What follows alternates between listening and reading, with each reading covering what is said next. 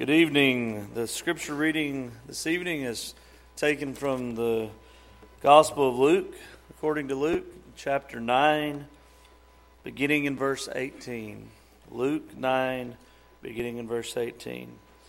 Now it happened that as he was praying alone, the disciples were with him, and he asked them, Who do the crowds say that I am?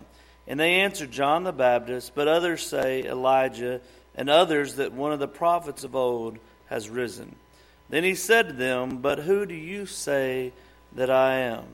And Peter answered, The Christ of God. You may be seated.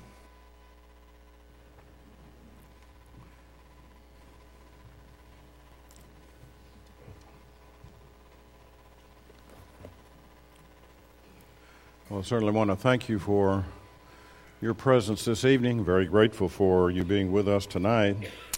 We're all a little taken back at the news that we've received about the Kahlers, and I echo what was mentioned in our announcements tonight. Please remember John and Georgine and Jim in your prayers. And uh, we're very fond of them. They're very important people to us. And we want to uh, ask the Lord's blessings to be upon them in a very trying, difficult time. If you're visiting with us, uh, we're happy to have you. And tonight we continue once again with our Sunday night seminar. We try to take a topic and study it a little more deeply in a seminar fashion. An outline is being provided for your uh, help in that. If you need an outline, did not get one, please raise your hand, and these deacons will come by and give you an outline so that you can have a record of what we're studying tonight. And then, of course, I left purposefully a margin, a larger margin on the right side, so that you could uh, make notes and and make your comments and that sort of thing. And I hope that you'll be able to keep these matters filed away, and as they come up once again, you'll be able to study them, and it will be of help to you. What I want to do tonight, as we are looking now at, uh, uh, in just a few weeks, a gospel meeting, and I wanted to uh, kind of accomplish a number of things tonight. I'm not going to be able to say everything that I want to say about prayer. I think what we'll do is discuss this tonight and then again next Sunday night, and that'll bring our Sunday night seminar to a close. And then we'll be focusing and giving our time and attention to the theme of our gospel meeting I Can Trust My Bible. Stan, thank you for leading us in that beautiful song tonight. Give me the Bible. That's one of my favorites. And I, I remember singing that even just a young boy. And uh, I never get tired of singing. He leadeth me. What a great song that is. And uh, these fine song leaders lead us in such a fine fashion. I'm very grateful for the songs that they lead and the fine way that they lead us in that. So that is what our intention is tonight, next Sunday night, Lord willing. And then we'll be focusing our time and our attention on our meeting. And, and I hope that you'll invite others to come to our gospel meeting the first full week of uh, April, which will be here before we know it. So, with that in mind, I thought, well, I'll try to take several prayers and put them into one lesson tonight. And I just called it As He Was Praying. And I took that from this passage that Nat, Nat read for us tonight in Luke chapter 9 and verse 18. Now it happened that as he was praying, and I went through the pages of the Bible in the New Testament looking at people who prayed. And I wanted to find what's the lesson that I could take away from each one of these incidents. And I found six tonight. Don't let that concern you. I'll be very brief in my discussions of these six incidents. I'll try to mention them, especially with the fact that you have the visual in front of you and that you have the notes in front of you as well. We'll be able to cover this material and do it very meaningfully and reasonably in the time that is allotted for us. The first one that I had uh, in mind tonight as he prayed is that of Cornelius, and I'd like to turn to the book of Acts and ask you to turn to that particular chapter, Acts chapter 10. Cornelius was praying. Cornelius was a wonderful character in the Bible, but Acts chapter 11 tells us that Cornelius was lost. In fact, if you read the characteristics and the qualities of this man in chapter 10, you have a mighty fine man. In fact, a lot of people might even look upon Cornelius as being the um, kind of man that would really be a saved individual, but he's not. Cornelius needed to repent and obey the gospel. And that's why we have his story in Acts chapter 10 and Acts chapter 11. It's a wonderful thing that we learn about the life of Cornelius. Caesarea is some 30 miles north of Joppa, where Peter is at the time, and uh, he's told to go and get uh, uh, Peter to come and uh, visit with him, and Peter will tell him the things that he needs to do. Uh, he was a devout man, a centurion of what was known as the Italian cohort, this English Standard Version translates it. I'm in Acts chapter 10, I'm in verse 1 and 2. It tells us Cornelius was a centurion. He's over at least a hundred men, very responsible. I got to looking up that word centurion in the Bible. There's six centurions mentioned in the New Testament. And each time I notice it's interesting that the Bible gives them or puts them in a favorable light. Here's another one that is mentioned Cornelius. He's a centurion of the Italian cohort. Caesarea was the seat of government for Palestine. So it's probably by calling him the Italian band or the Italian cohort, he's uh, probably a high ranking official in the Roman army that's used to escort government leaders and officials from place to place as they go about their adjudications and administrative work in Caesarea. He was a devout man. To say that he was a devout man is to say that he was a very reverent man and he feared God. To say that he feared God is to say that he had renounced idolatry and he saw how shallow that was and how unsubstantial that particular matter was. And he devoted himself to God and he feared God with all his house, all his household. He was a family man. And that, I suppose, would include the slaves and the servants that he might have had at the time. He gave alms generously to the people. He's a very generous individual. And this is what caught my eye for the present study and prayed continually to God. I wanted to study about Cornelius. Because when the Bible says he was a man who prayed to God, then that means here's a man that I want to study more about. If you'll notice in this particular passage, about verse 31, there uh, the statement is made uh, from Peter. And in verse 30, and Cornelius said, Four days ago, about this hour, I was praying in my house. At the ninth hour, and behold, a man stood before me in bright clothing and said, Cornelius, your prayer has been heard, and your alms have been remembered before God. God heard his prayer. Now, that's always been an element of contention. Will God hear a sinner's prayer? I just made the statement that Cornelius was lost and needed the gospel. I made that in light of Acts chapter 11, verse 14. That's what Peter said about him. He needed to obey the gospel of Christ, he needed to repent of his sins become a child of God. Peter commanded that he be baptized, Acts chapter 10, verse 48. As we know the story, Cornelius was baptized. The point at present was did God hear his prayer? And the answer to that is yes. A lot of times the discussion will center around John chapter 9, verse 31. But as you read John 9 and 31, just keep in mind that the person making that statement is not an inspired speaker. John 9 31, of course, has the individual sin, and we all know that God will not hear a sinner's prayer. And the individual, I think, who simply will not turn to God, will not love God, will not obey God, his prayer indeed is an abomination to God. That's Proverbs 28 and verse 9. So there is a sense in which God will not hear that prayer. I guess in the case of Cornelius, it depends on what that person's praying for and why. I don't know what he said in his prayer. I wish I did. I wish I knew more about the wording of Cornelius' prayer, but the Holy Spirit didn't give it to me.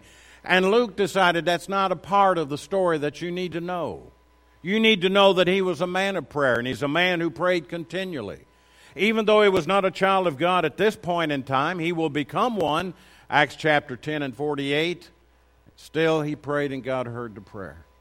I believe it depends on what the man's praying for. If Cornelius is praying, God, Send somebody to help me study the Word of God. God, send somebody. Let me learn your Word so that I can be pleasing in your sight. Heavenly Father, may I learn what to do in order to be saved and be pleasing to you. I believe God providentially will get the sinner and the preacher together, and in turn, that man will come to know the Word of God. I remember another man that was praying. And Ananias said, Saul, why tarriest thou? Arise and be baptized and wash away thy sins, calling on the name of the Lord. Acts 22 and verse 16. Saul of Tarsus was praying. For three days he prayed. He did not eat, he did not sleep, he did not drink, but Saul of Tarsus was praying to God. Did God hear his prayer? He got the sinner and the preacher together providentially so that that sinner with an honest heart could hear what he needed to do from that preacher. That's what you have in this case right here.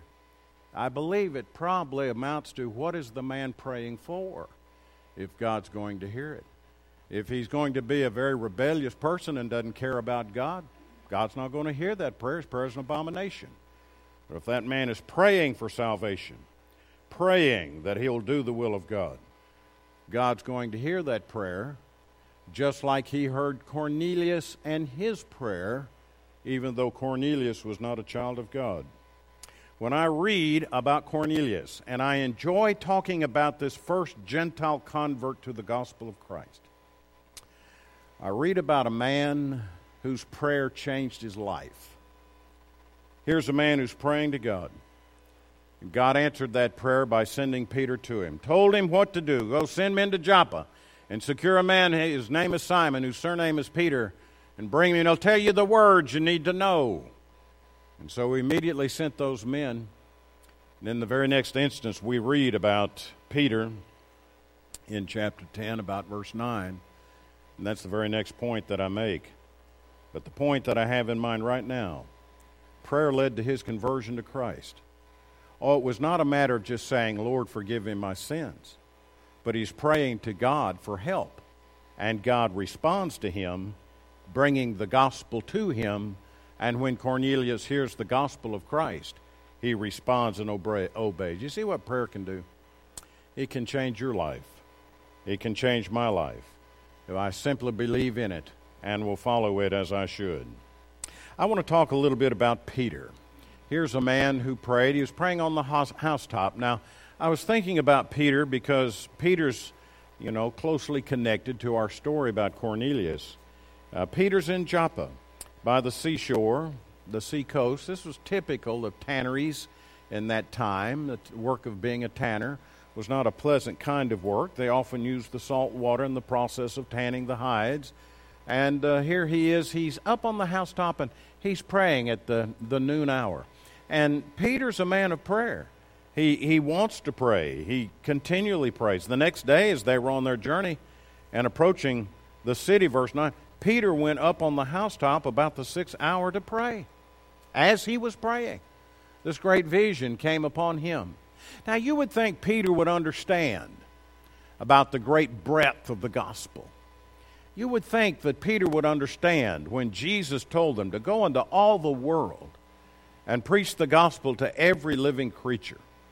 That that would mean the Gentiles as well. And you and I look back on those gospel records and we read and we study and we can say, yeah, Jesus is referring to that. Jesus is mentioning the lost sheep of the house of Israel, but look about the Syrophoenician woman and look at these other people. Jesus knows that they're going to be included in the kingdom as well. That's part of God's divine plan. You would think that Peter's an apostle would have understand, understood the breadth of the gospel more. But it took this vision to open up his eyes for him to really see the work of God. Now, maybe he thought when he saw and heard Jesus say, Go into all the world and preach the gospel to every living creature. Maybe he thought that just meant to all the Jews of the world. Maybe he just thought, Go into all the world and preach the gospel just to the Jews. But evidently, it never really in his mind crossed his mind to preach the gospel to the Gentiles until he got this vision. And I'll leave that to you to study this particular vision. One thing I'm impressed about Peter is he's alone. He went on the housetop, which was a common place for them to relax or to be alone. Their roofs in Caesarea, being on the coast, were kind of a flat roofed houses, and they would often in the evening get on the housetop and enjoy the cooler Mediterranean breezes, or they might sleep at night on the housetop. Here, to be alone, he prays to God. I don't know the wording of his prayer. The Bible does not tell us what he said in his prayer. Maybe Peter is saying, Lord, I'm your servant. Use me in your wonderful way. Use me more and more for the kingdom's sake. I don't know what he said.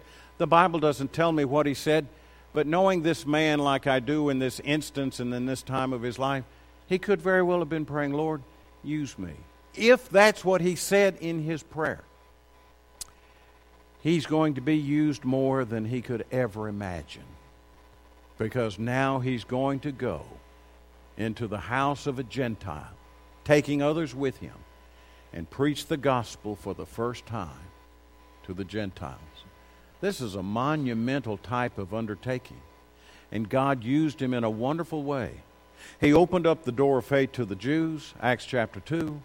He opens up the door of faith to the Gentile world, Acts chapter 10, Acts chapter 11. I remember very well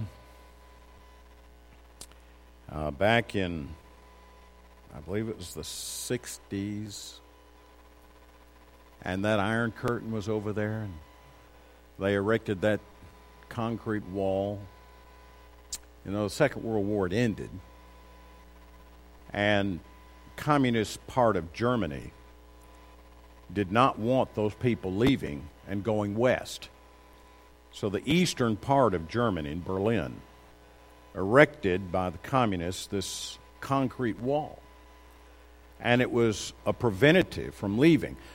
The propaganda was so many people want to come to East Germany, we got to build a wall, keep them out. But the truth of the matter was, so many people trying to get out of East Germany to go to West Germany, where there was freedom, they built a wall and kept them from coming out. And over 170 died in their attempt to cross that concrete wall, that iron curtain. And you'll remember uh, John F. Kennedy's great speech and the Berlin airlift and all the history involved in the Iron Curtain, the wall. President Reagan went over there to West Berlin. He said, Mr. Gorbachev, bring this wall down. You know what happened? November 1989 the Berlin Wall came down. Carol and I used to work and live in Southern California. And there in Simi Valley, California, is the Reagan Library, the Presidential Library. Well, I wanted to go to it. I've been to it two or three times because I'm always just so excited about going to that Presidential Library. And it's a beautiful part of California in Simi Valley. And as you go into um, the Presidential Library, beautiful glass doors that you go through, and you keep going, and then you can either go to the right or go to the left. You go on through to the other side, and they're standing by itself on the back side of the presidential library is a portion of the Iron Curtain, which they brought over and set up as a memorial to Ronald Reagan and the work which he did as President of the United States. And it's quite a fitting monument to this uh, president that we've had in the past. The wall came down. And now people from the east can go to the west, and the west can go to the east. As monumental as that barrier was, as, as monumental as that wall was, dividing between the two, the wall that you and I are studying tonight is even greater, whereby the wall that separated Jew and Gentile from the church of Christ came down. And that God, in His wisdom and His merciful kindness, is sending the preacher to the sinner with a sincere heart and saying, I want you to preach the gospel to that man. He's been praying. You've been praying. And now I'm going to use you.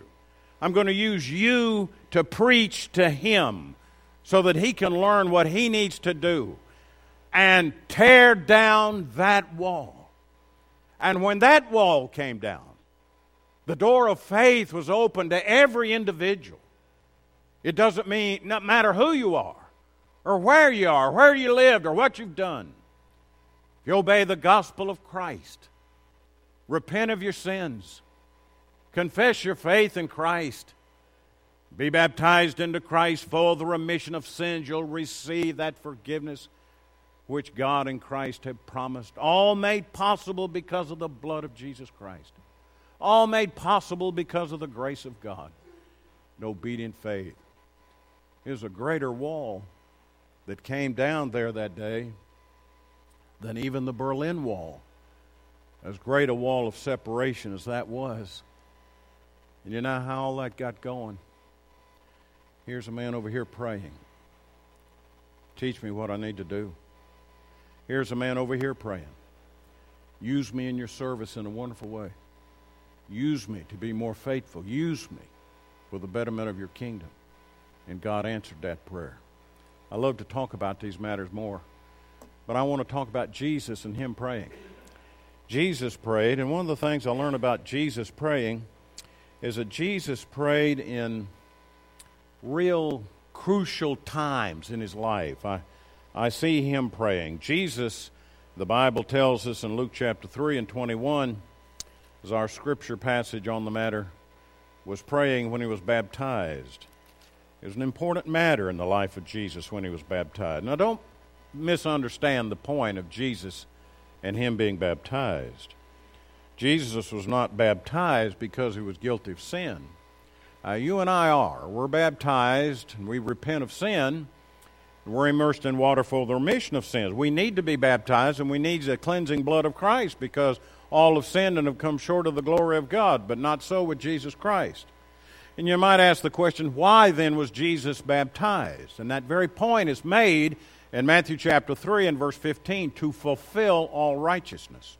You'll remember back there in Matthew chapter 21 where Jesus asked these Pharisaical Jews, The baptism of John, whence came it, from heaven or from men? And they thought, Well, now, wait a minute, now let's see. If we say it was from heaven, he'll ask us, Why didn't we obey it? If we say from men, then we fear the people because everybody knows John was a prophet. You know, the best way out of this jam is just say, Well, we just don't know.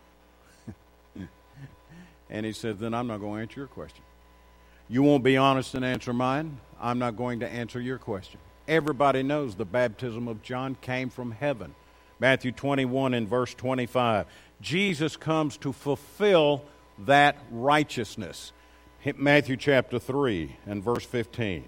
In crucial moments like that, we find Jesus praying. So I thought, I'll try to trace that down.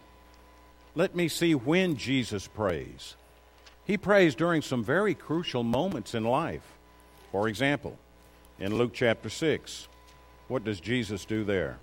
He is getting ready to pick his apostles.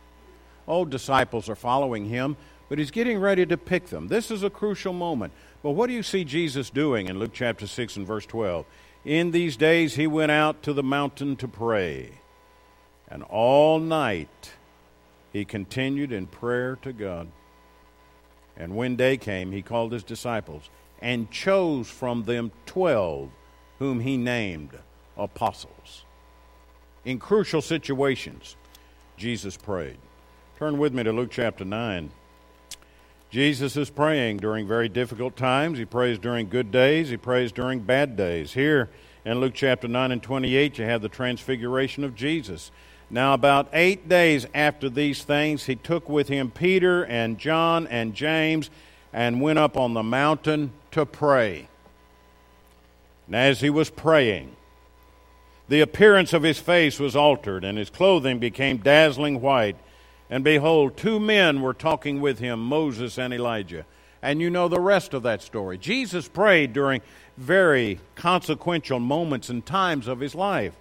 And I'm beginning to pick up on an important point now by this. I'm seeing Jesus prayed in important times and important moments. I need to find the time to pray in important times and important moments. Turn with me to Luke chapter 22. Luke chapter 22, staying with this particular matter. Where is Jesus? And I think what we should do is really study this particular prayer of the Lord uh, in more detail. He says in about verse 43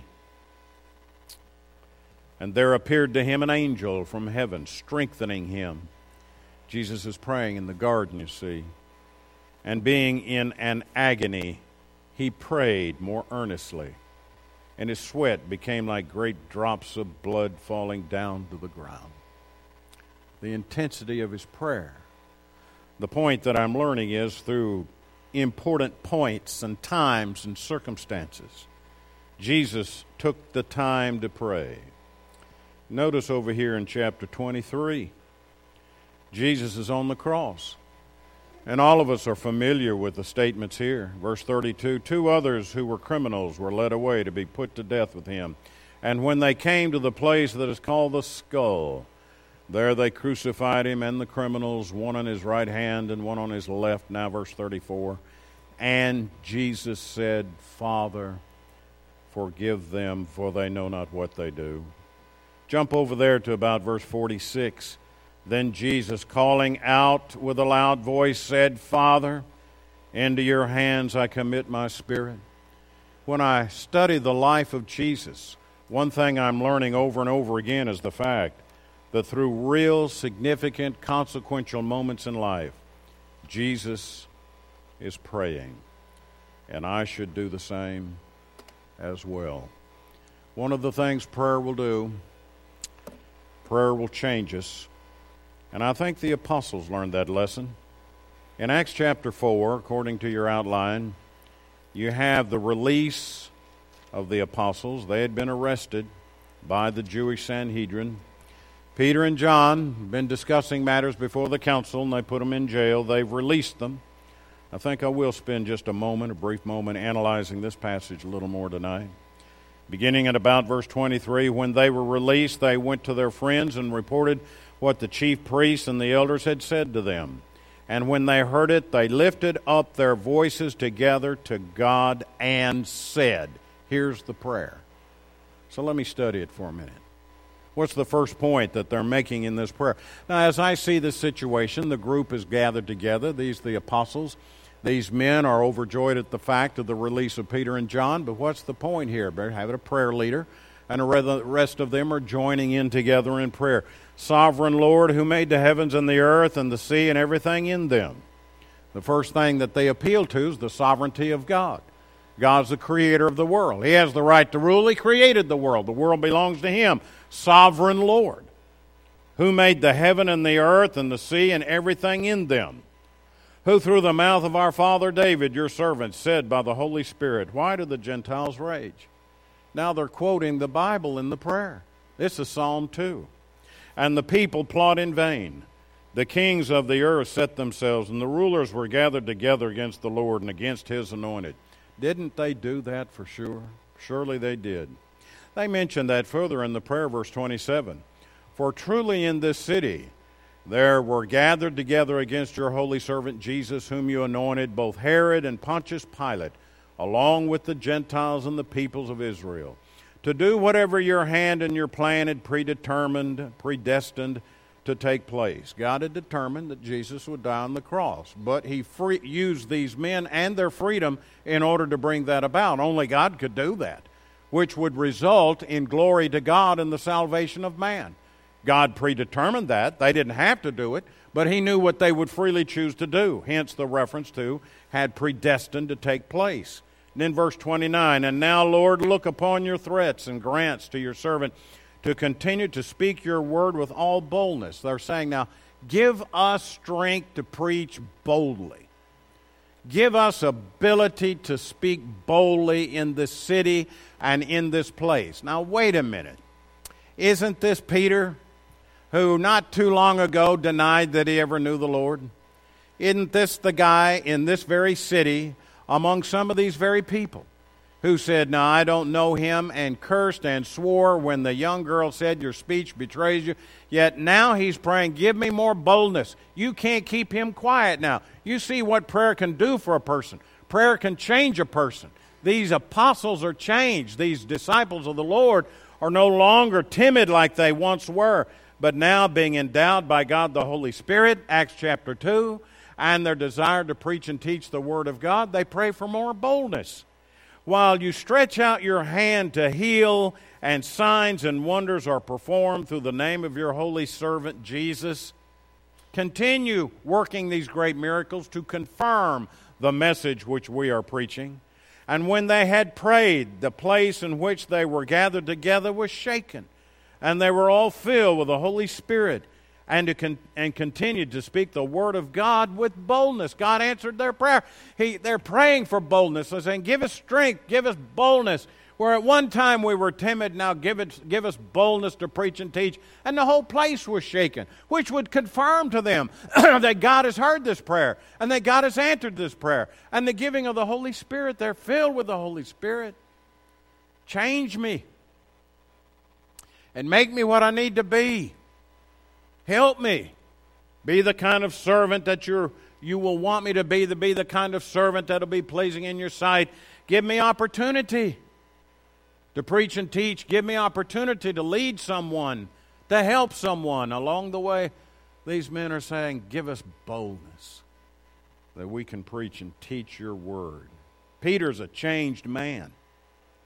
At one time, timid. And now he's bold. And he's praying for it. You can't stop him from preaching even if you tried. And they did. And they released him. And now he's out there preaching and teaching the Word of God once again. That's what prayer can do for an individual. If you'll let God work in your life, follow the Word of God, prayer can change a person. That is for sure. I'd like to talk about this for a minute. As they were praying, you'll remember in this instance in Acts chapter 16, Paul and Silas are at Philippi. And aren't those amazing events that took place in Philippi? Just amazing. And you know what happened there? A congregation is established at Philippi is one of the finest congregations in all the New Testament.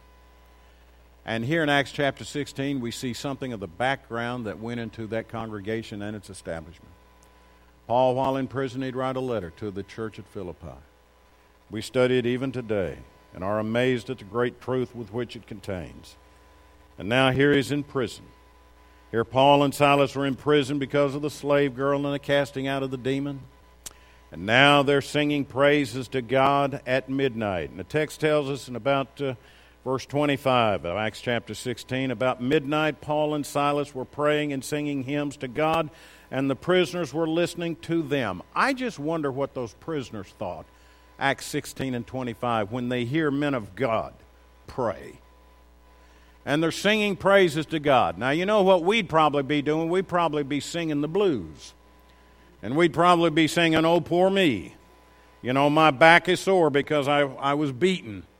And I, I'm mad as I can be because I didn't have my due process before the magistrates. I was just thrown in here and, and they didn't give me my due process as a citizen of Rome. And man, I'm fighting mad. Now, these men are singing praises to God. I'd probably be singing the blues. Now, I think their back is still sore and still hurting. They still suffer the bruising from persecution and suffering. But even with the suffering and the aches and the pains, they're praising God and they're singing their praises and they're saying their prayers. And I wonder what those prisoners thought. Those prisoners have probably heard a lot of cursing in those prisons. Those prisoners have probably heard a lot of foul language and a lot of foul talk in those prisons. I just wonder if they've ever heard praying in those prisons and singing praises to God Almighty, thanking God that they were counted worthy to suffer shame for the name of Jesus Christ. And a great earthquake comes. God uses that physical phenomena to loosen the fetters and the chains, to loosen the hinges to the gates and the bars. The jailer comes rushing in, thinking that all of his convicts are escaped. And he realizes when he hears Paul say, Do not do thyself no harm, we're all here. And he says, Sirs, what must I do to be saved? You see how prayer brought about a great opportunity there to teach somebody. And you know what that man did? He heard the gospel of Christ. He and all his household obeyed the word of God and become part of that church at Philippi. Prayer and singing hymns to God were a part of that happening, that event. What a wonderful situation that was. Convicts, convert, from a concert. That's the best way I can remember that. And I'm going to remember those three words when I think about Acts chapter 16 and what prayer brought about. When's the last time we prayed? Lord, Send some soul to me today that I may teach them your word, that they may obey the word of God before it is too late. I have one other, and the time is just about gone. You've listened so very patiently. It's found for me in Luke chapter 9, and I want to turn to that, and once again, you'll remember uh, this incident. I used it as part of our text tonight on prayers of the Bible, and I tried to find from the pages of Acts as he was praying. And uh, this, of course, is a reference to the Transfiguration. Now, about eight days after these sayings, he took with him Peter and John and James and went on the mountain to pray. And as he was praying, his appearance of his face was altered, and his clothing became dazzling white, and behold, two men were talking with him, Moses and Elijah who appeared in glory and spoke of his departure, which he was about to accomplish at Jerusalem. And here Peter, James, and John are witnesses to that particular matter. I, I thought of two matters involved in this as they were praying. One of the things that I thought about in this great transfiguration scene of the Lord, a scene which Peter would never forget, is the light of the presence of Jesus. How that we, as children of God, are to cast that kind of light, a reflection of Christ. No, I'm not being transfigured like G- Jesus was. It was a special occurrence in the life of Christ.